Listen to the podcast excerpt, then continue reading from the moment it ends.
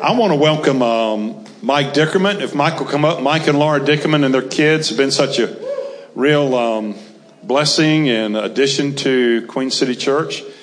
And Mike shared a testimony with me uh, recently, and I wanted him to share with all of us just to show what the Lord really does want to do for everybody in here. So this is Mike Dickerman. Good morning.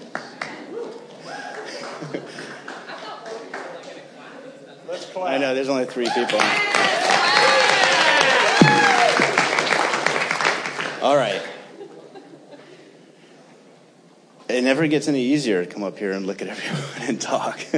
I just have to remind myself that you're my people and I should be cool with this. So, all right. Well, so I was talking to Robin a, a couple weeks ago and telling him about this story I had, and he said I should come and share it with you. So here I am.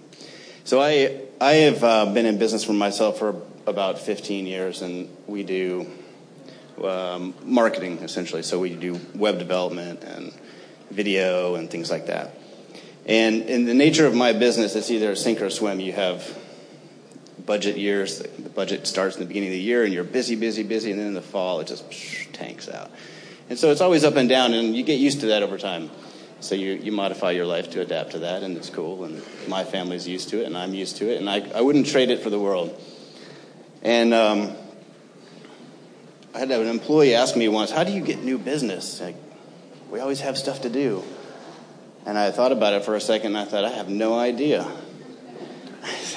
I said, I'm pretty sure God just brings it to us because it's not by our, my own effort, you know.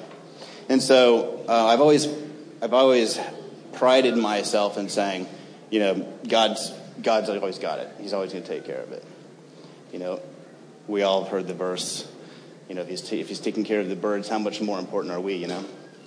And so I've always sort of lived my life and business like that.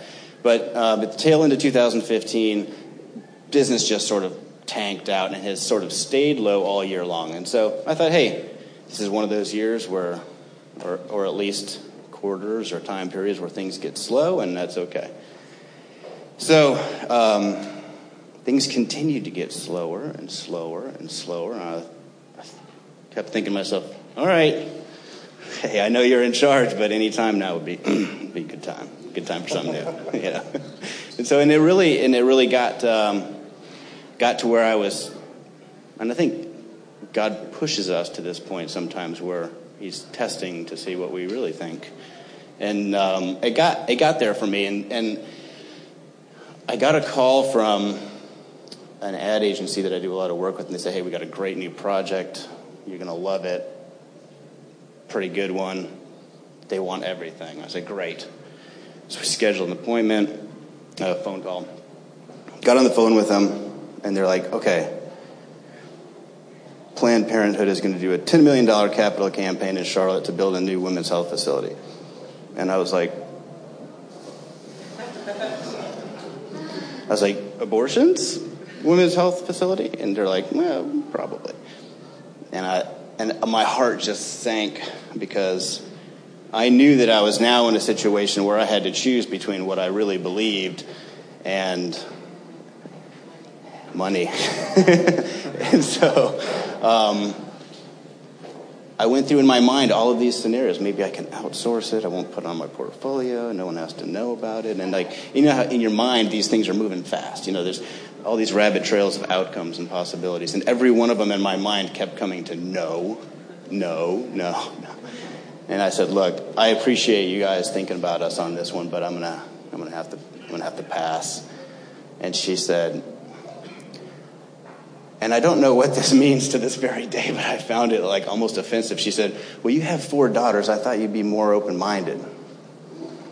And I thought, I thought, I don't, I don't, even know what to say to that, you know.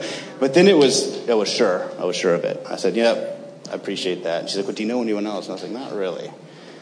So I got off the phone and I thought to myself, I said, God, I don't, I don't know what that was all about, but not funny um, I, I literally wrestled all day long with it, and I thought, man, that was just why. Why would you why would I be put in that position? Why, why should you bring me to this point? And I was irritated and I texted my wife and I said, I just said no to was I wrong to say no to a big project with Planned Parenthood? And she just replied with one word back, absolutely. And that was it. And I was like, okay, good. That's what I thought. so I went home. We gathered up the kids. We went to the neighborhood pool. We hung out. And um, just, I needed to defuse for the rest of the day because I was a little worked up about all that. And um, we got out of the pool about 8 o'clock, and I walked up to my phone and I looked at it and I saw that I had an email from a company that stopped talking to me about a year ago. We had pitched this big project to them. And their response back then was, Thanks for the proposal. We'll let you know. We're weighing our options. It was a one liner. And when you get a one liner after a pitch, it generally means nice talking to you. And I literally, we had lost touch with these guys a long, long time ago. And it said, just wanted to let you know you guys have been awarded the, the contract for this project. And this is a project that was easily, is easily four times bigger than the Planned Parenthood thing that we had just walked away from. And, and it, it's a relationship that will continue to grow. And, and I just, I walked away from that and I thought, that's, um, I think every now and I think for me, the lesson there was every now and then I think God needs to remind us who's really in charge. And that was my wake up call reminder. So hold the line. Amen. Thank you, Mike. Wasn't that awesome? I'm believing. Uh, I'm believing this summer is a summer breakthrough for people. And that was really a major, major breakthrough for Mike and Laura and their family. So I want to pray right now. Raise your hand if you need a breakthrough, if you need a real breakthrough. Yes. Why don't you stand up if you need a breakthrough? Let's just pray because God is the God of breakthroughs and He loves us more than we love ourselves. And so, Father, we ask you, first of all, give us the breakthroughs that we need in these different areas. And I know, Lord, you can look on every heart. You can see everyone's need and your very clear and defined desire for them. And so, Father, I just take authority now and proclaim in every life this morning breakthrough. Let's just, let's just begin to say, I receive breakthrough today. I receive breakthrough today. What God did for Mike, He can do for me. Let's say that. Come on. What God did for Mike, He can do for me. He can do for me and my family. The blessing of the Lord, the Proverbs, makes rich and adds no sorrow to it. You know, that's just what the word says. We don't have to balance everything all the time, but it says the blessing of the Lord makes rich and adds no sorrow. So, I pray against sorrow this morning and disappointment and brokenheartedness and failed dreams. Lord, um, kick into gear that thing in us that overcomes disappointment and failure and uh, that false notion that our day's over and there's not a good new one coming. All those things, Lord. In Jesus' name. Amen. Amen. Why don't you turn on the overhead? I want us to read again the story of Zacchaeus. And um, actually, Henry Squires has uh, committed me to only speaking 20 minutes this morning, so that's the word on the street. And that's the wrong overhead, but that's a great verse anyway. We should read that. Go up to the top there where it says uh, Zacchaeus copy or something, or if not, go to that and I'll just preach there. I don't care. I'm just feeling that way today. I just need a place to launch. There we go. Okay. Let's read this out loud. That means noise is coming out of your mouth. Don't think it, say it. It's important. Right? Right? Somebody help me here. I'm, I'm okay. All right. All right. Then Jesus and passed through Jericho. Now behold, There was a man named Zacchaeus who was a chief tax collector and he was rich. And he sought to see who Jesus was, but could not because of the crowd, for he was of short stature. So he ran ahead, climbed up into a sycamore tree to see him, for he was going to pass that way. And when Jesus came to the place, he looked up and saw him and said to him, Zacchaeus, make haste and come down, for today I must stay at your house. So we made haste and came down and received him joyfully. But when they saw it, okay, all right, who's flying the ointment? They. You got to watch those people. Don't be one of them. But when they saw it, they all complained, saying, He's gone to be a guest with a man who is a sinner.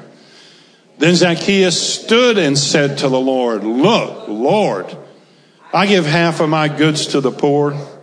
And if I've taken anything from anyone by false accusation, I restore fourfold.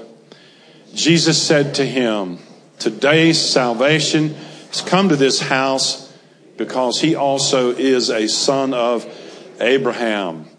For the Son of Man has come to seek and to save that which was lost. Man, what a story. I really like that. It's part of what I want us to see is how Jesus treats people. And then I want us to see sort of the dynamic that goes on between us and the Lord so that um, we make progress, life changes. And so I was looking um, over this past week or so, verse 3 and 4, and he sought to see who Jesus was, but could not because of the crowd, for he was short of stature. So he ran ahead and climbed up into a sycamore tree to see him. Let's read that first part together. Is that back up there in verse, verse 3? And he sought to see who Jesus was, but could not because of the crowd, for he was of short stature, for he was short of stature. So, you know, the Bible has primary meaning. That's the very clear and obvious meaning when you read it. And the very clear and obvious meaning here just tells the story about Zacchaeus and what he had to do to see who Jesus was. And then the rest of the story tells us about that episode, and that's primary meanings pretty easy to see. But I know also in the scripture there are secondary meanings or there are applications that you can make that also have um, insights or can show you things that I think can really help. And I wanted to look at some of those. And so there were three different phrases, and I'll probably get to maybe a little bit more than this. But there were three different phrases that really caught my attention. The first one was, he sought to see who Jesus was. The second phrase was, he could not because of the crowd. And the third one was, he climbed up to see him but he had to come down to make that connection. And so when I was looking at that, thinking about this, he sought to see who Jesus was. There is no more important purpose for anyone in the world than finding out who Jesus is. There's just nothing else any more important than that ever at any time. And so you you see in, in Zacchaeus, we've covered this a couple of the, over the last couple of weeks. His name, um, part of his one of the definitions for Zacchaeus' name was pure or innocent, and he was neither one. But there was something in him, and I really believe there's something in everyone. There's something. There was something in Zacchaeus that really wanted to know who Jesus was. And when you are familiar with other parts of the New Testament, Zacchaeus being a tax collector, you find out that Jesus was called the friend of sinners and to, to um, the Jews had a very clear picture of who sinners were. It was whoever else was around that was not a Pharisee or a Sadducee that didn't practice their own brand of understanding and obeying obeying the law. Um, but Zacchaeus had some kind of a hunger, and, and everyone has hunger. The, the issue is what you do with it. I think, um, particularly after the fall, I don't understand everything about all of this, but particularly after the fall, I think there's a drive in everybody that can't be satisfied any other way than having a, an encounter and ongoing relationship with the Lord. so Zacchaeus had that drive, so much so that he climbed up that tree. You know, that was probably very humiliating because he had to admit he was too short to see. Um, he really had to humble himself to do something like that. That was very, you know, very awkward for a prominent citizen to go climbing up in a tree to see a man walking down the street. I mean, if you can put that in any other context, it's, if you can put it in the context of our lives, it's pretty, pretty awkward thing to see the president of First National Bank climb up in a tree to see who's walking down down the street. And so um, he had that hunger. You really need to be be aware of where your hunger takes you, because you will get where you're going. Andy and I were talking about some people we've known over the years who, um, you know, they uh, they took drugs. And there, what, what people don't understand is when you dabble in the, the dark realm, the dark realm dabbles back. And, and we've known people that have committed suicide. We know people that have died from drug overdoses because of where their hungers took them. So you need to understand there's really only one person. There's only one it that will save or, or meet that need. And it really is the person of Jesus. It's not church. It's really not even relationships with other people. It's the person of Jesus. And within the context of the person of Jesus, relationships are very, very important. But, you know, fellowship at Starbucks over a cup of coffee is not the same thing as being vitally connected to the Lord and other people. It's just not. It's a great idea, it just doesn't work. You'll just get all hyped up from too much nicotine nicotine, caffeine, benzene, what is it? Whatever's in that stuff. I don't drink coffee. I'm not, I'm not, I just don't drink coffee. I just don't like it. I'm not, you know, oh, come on, whatever. All right. He sought to see who Jesus was, but he could not because of the crowd. You can never let the crowd get between you and Jesus. What was between Zacchaeus and Jesus? The crowd. They. They were. Oh. That them crowd. The crowd will obscure you from the real Jesus. You don't get your understanding of who Jesus is from the crowd. Man, not Facebook.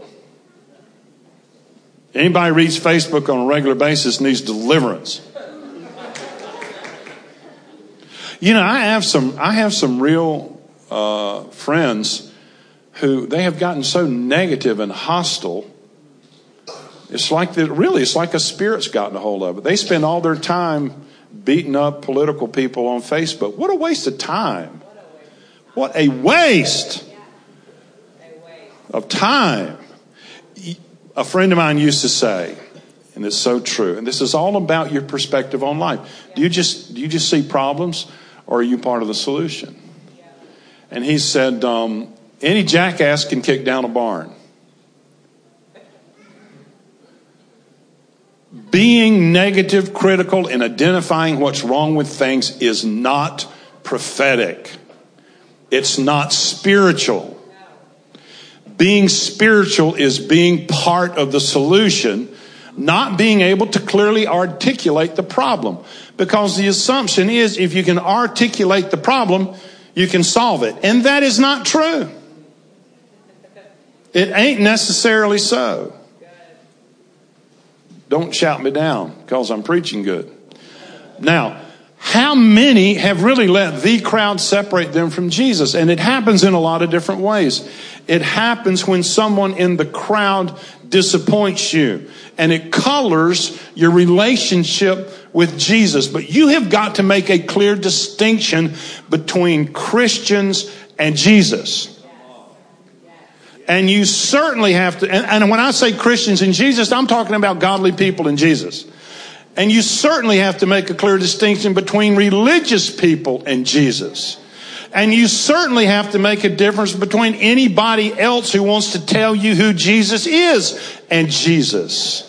And you have to not allow whoever lives or dies or says this or doesn't say that or treats you this way or treats you that way or helps you or doesn't help you or likes you or doesn't like you and Jesus.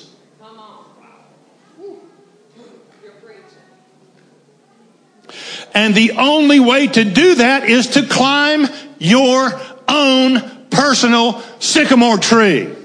You got to get in a high place to see who he is. That's really good, right?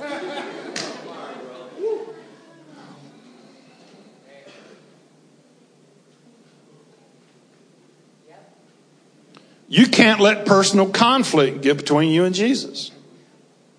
You can't let people's opinions of you get between you and Jesus. There's nothing more important than you and Jesus. Nothing. Nothing. No one, no job, no income. Mike Dickerman had to make a decision. When it all came down to it, his decision was anything going to get between me and Jesus. And he decided no. And so Jesus gave him what he needed. The Bible is clear. Seek ye first the kingdom of God and his righteousness, and all these things will be added unto you. You seek the right thing, you get the rest. You seek the rest, you won't get the rest in a way that's peaceful or the right thing. Man, that's rich. That's just, that's just the Bible. But Zacchaeus climbed up because he compensated for his weakness. Everybody has weakness. What you do with your weakness depends on how well you do in life. Everybody has them. Your weakness can drive you to God. Your weakness can drive you away from God. It's, it's neutral. It's up to you. Some people have a terrible time in life. They see it as an opportunity to connect with the Lord. An amazing thing happens. Other people have a terrible time in life. They blame God for it. And terrible things continue to happen. Plus their lives tank. It's up to you. You set the tone. Not what happens to you. Not who you know. You. Your choice, your decision, your viewpoint. Are you a victim or are you a victor is purely a viewpoint, not what happens. Nobody's going to feel as sorry for you as you do. Quit waiting on that. Quit, quit wanting people to empathize with your misery. Why do they want to be miserable, miserable with your misery when they got their own? Figure out a way to not just to help these help these people. Love looks like something. He could not see Jesus because of the crowd. How many have been put off from God because of what other followers of Jesus have done to them? Anybody in here ever been offended in church? Anybody ever been offensive in church? I got my, I don't even put my hand down. I'm on, yeah, I know you have. I can tell you that right now. oh, man. You got to decide if you are a chicken or an eagle. You may have heard the story of uh, this rancher found a little baby eaglet whose mother died, so he put him in a chicken coop. Just a little, didn't look much different than a chicken. He was in there scratching around with the rest of those chickens. He started growing up, and he, he for some reason, was not satisfied digging in the dirt for worms. So he was saying to the other chickens, Hey, is this, is this it? They say, Oh, no, no, man, you get to lay eggs down the road somewhere. And, and then what? Well, not, well, you get worms. You get to live in that nice house with the chicken wire on it. Free food. But the older he got, there was something in him that's thinking, I'm, I'm not feeling this. He had other urges. Truth be known, he'd probably rather eat those chickens and hang out with them. And wind began to blow one day, and it caught one of his wings, and and and and and, and he hopped up on the uh, he hopped up on the barnyard corral there, and those chickens said, "Oh, you you can't be getting up there. You can't be doing that. Who do you think you are? You ever heard the "Who do you think you are" voices? Who do you think you are? Well, I don't think I'm anybody. I know who I am. If I was still thinking, I'd be worried about what you thought. I ain't even thinking about it anymore settled. A little hostility there. But see, an eagle looks from a completely different perspective than a chicken does. So you got to climb that sycamore tree. You got to get in a high place. You, if you look at life the way most people look at life, you're going to be like most people. You're going to act like them. You're going to bellyache like them. You're going to complain about them. You're going to live like them. And anybody else who's making it, you're going to probably talk ugly about them. You're going to become a they. You got to get into a high place to see who Jesus really is. You got to do something somebody else won't do in order to do well. Do you understand that? If you just do what everybody else does, you're going to get what, oh man, I'm messing something.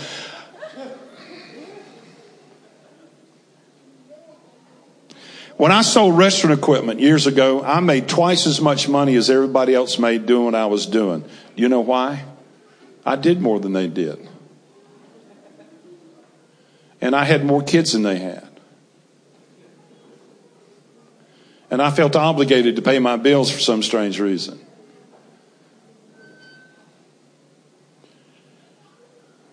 And I looked at business differently than those other salesmen looked at business. I never left the building without saying, Jesus, lead me to those people that want to buy something, not to those other people, please. I was literally driving down the road in Rock Hill, South Carolina, and found my car turn itself into a fish market. And I thought, what am I doing in here? The Lord said, go ask them if they need an ice machine. So I walk in the door. I was selling a commercial equipment. I said, Do you need an ice machine? The guy said, Man, that was quick. We just called 20 minutes ago. I thought, Well, it doesn't take us long. and I sold him an ice machine and I made $400. Because I saw my job differently than other people saw that job. I operated on a higher plane because there is one. I've had people say to me, I was playing baseball. We had to, I helped coach this little league team one time, and the score was like we were getting beaten nine to nothing or some terrible thing like that. And I was the assistant coach. I said to the head coach, I said, "Hey, let's pray that uh, we'll uh, make up these runs." He said, "Oh, you you can't do that." And I said, "Why not?" He said, "Well, they I don't think that's right. I don't think that's they not praying for their team." And I said, Well, what's that got to do with me? I said, Lord, give us nine runs. I didn't think 10, I said nine. And we got nine runs, and the game ended, and we tied.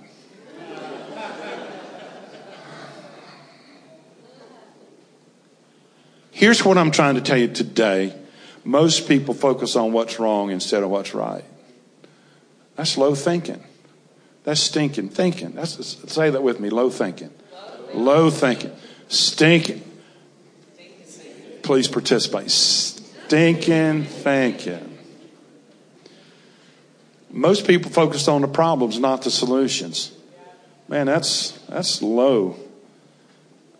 That's low thinking. That's stinking. That smells bad. Most people find fault with other people instead of honoring all men.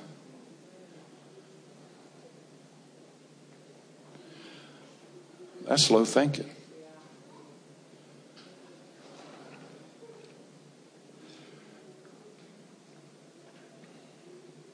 You've been seated in the heavenly places. I wrote this this morning to see things from God's perspective. Don't let the media, the news, the carnal mind, negative viewpoints, sourpuss friends, relatives, commentators, prognosticators determine your viewpoint. You have authority over how you see life, nobody else. I said last week about theologians any theologian that's mean has got to be wrong. Do you understand there's a relationship between your disposition and your thought process and your viewpoint? And if you are not a happy person, you need to bag whatever that stuff is and go get what I've got. Because when you know the Lord right, you're happy. Come on. That's got to be the way this works. Oh, God never said He wanted us to be happy. That's crazy. For the kingdom of God is not meat nor drink, but trials and misery and successes maybe. No, righteousness, peace, and joy in the Holy Ghost. Come on. Verse 5 and 6. I've got minus one minute. That means I'm over. Okay. When Jesus came to that place, this is verse 5, he looked up and saw Zacchaeus and said to him, Zacchaeus, do what? Hurry up, boy. Come down. For today I must stay at your house. So he made haste, came down, and received Jesus joyfully. Jesus will invite himself into your life if you'll let him. He will. He doesn't, he doesn't need much. He's the door. He doesn't need much of a door. He'll provide the door for your life too. That's really good, Robin. Thank you. Make haste. Jesus said, make haste. Man, you need to strike while the iron's hot. You need to make a decision when you have the chance. The Greeks had two words for time, kairos and chronos. Chronos is chronological time, successive time. Kairos signifies a period or a season or a moment of indeterminate time in which an event of significance happens. The Greeks call that supreme time. It's opportune time. Zacchaeus had that moment to make that choice to see his life turn in ways it may have never, ever had another opportunity to turn. See, God is under no obligation to meet us day in, day out at our leisure. He does. He's so gracious in so many ways. But there's a point in place in time where you make a choice, you make a decision, and Jesus says you better make haste. There's a time you better hurry up and make that choice. You better make that decision. Make haste, he said, and come down. It takes humility to have a life changing relationship with Jesus. I can remember years ago, a guy I worked for, we were in this um, meeting about some big important thing, and a friend of mine was very sharp, very astute. His opinions almost always carrying weight. So he said, he said to my boss, um, would you like for me to share with you what I see about that? And my boss said, no.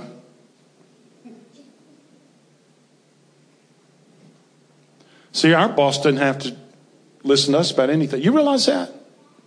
Our boss doesn't have to listen to us about anything. Jesus really doesn't. He does because he's so good and he's so kind. But see, so many believers take Jesus on their own terms.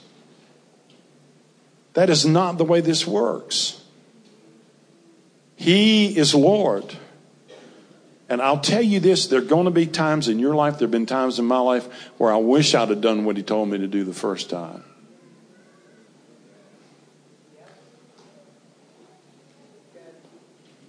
There really is that aspect of the fear of the Lord. There's the mercy of the Lord, but then it's it's this you have to understand there are times to make choices. Zacchaeus received Jesus joyfully. Let me close here this whole thing about what it is to receive Jesus. It's, it's not the prototypical Billy Graham crusade where the pressure's on and the music's playing and you walk down front. Most of the people that go to Billy Graham crusades and walk down front have already done that four times. You have received Jesus when you stand and say, like Zacchaeus, I'm going to right these wrongs. I'm going to pay back my debts for people I've mistreated. That's a picture of a person that received Jesus. Not somebody that walked down an aisle and signed a card and kept living their same, their same life. Come on. Don't cheapen what it is to know Jesus.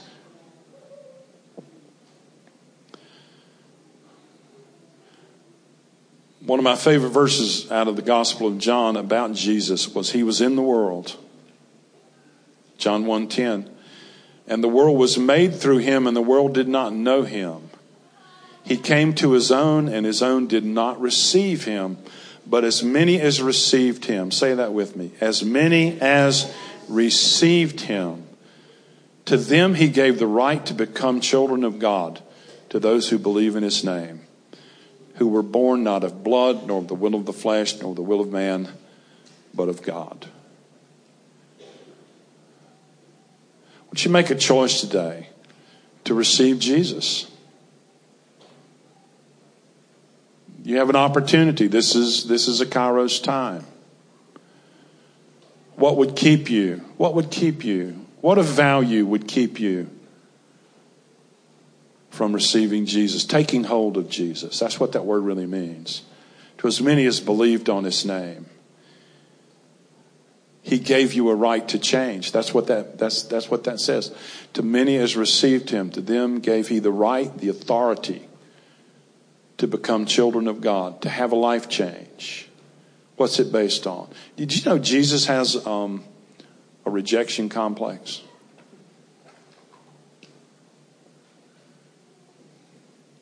He doesn't say to as many as will give their bodies to be burned, he gave the right to become. Doesn't mean to as many as were willing to give away all their possessions, he gave them a right to become. It's all about, it really is, it all comes down to you and Jesus. You and Jesus. And he, I say this over, he has gotten such bad press. He's the most wonderful person there ever was. He really is. He's genuine, he's real, he's kind. The fruit of the Spirit is a description of the personality of the Son of God love, joy, peace, patience, kindness, goodness, all the rest of them, all nine. All summed up in one human being who happens to be God, who happens to be a man, and his name is Jesus. How many of you want, want that Jesus? I want that Jesus. I want that Jesus. I do. I really do. I do. Okay. Eight minutes over. I'm sorry. We do have ministry teams today. Those of you who would like prayer of any way, shape, or form, if you'll come down front and sort of present yourself over in this corner, we have um, teams that have uh, been trained and have a heart to pray and, and help you. So if you have an illness or sickness, or just need prayer, they can minister to you prophetically. Uh, please do come down and pray that we get in the building. I hope we're three weeks away. It's up to you. you Got to pray hard. Okay? Have a great week. So glad you came. Meet somebody. Take somebody to lunch. That's a great thing, except for me. Take somebody to lunch. I have plans.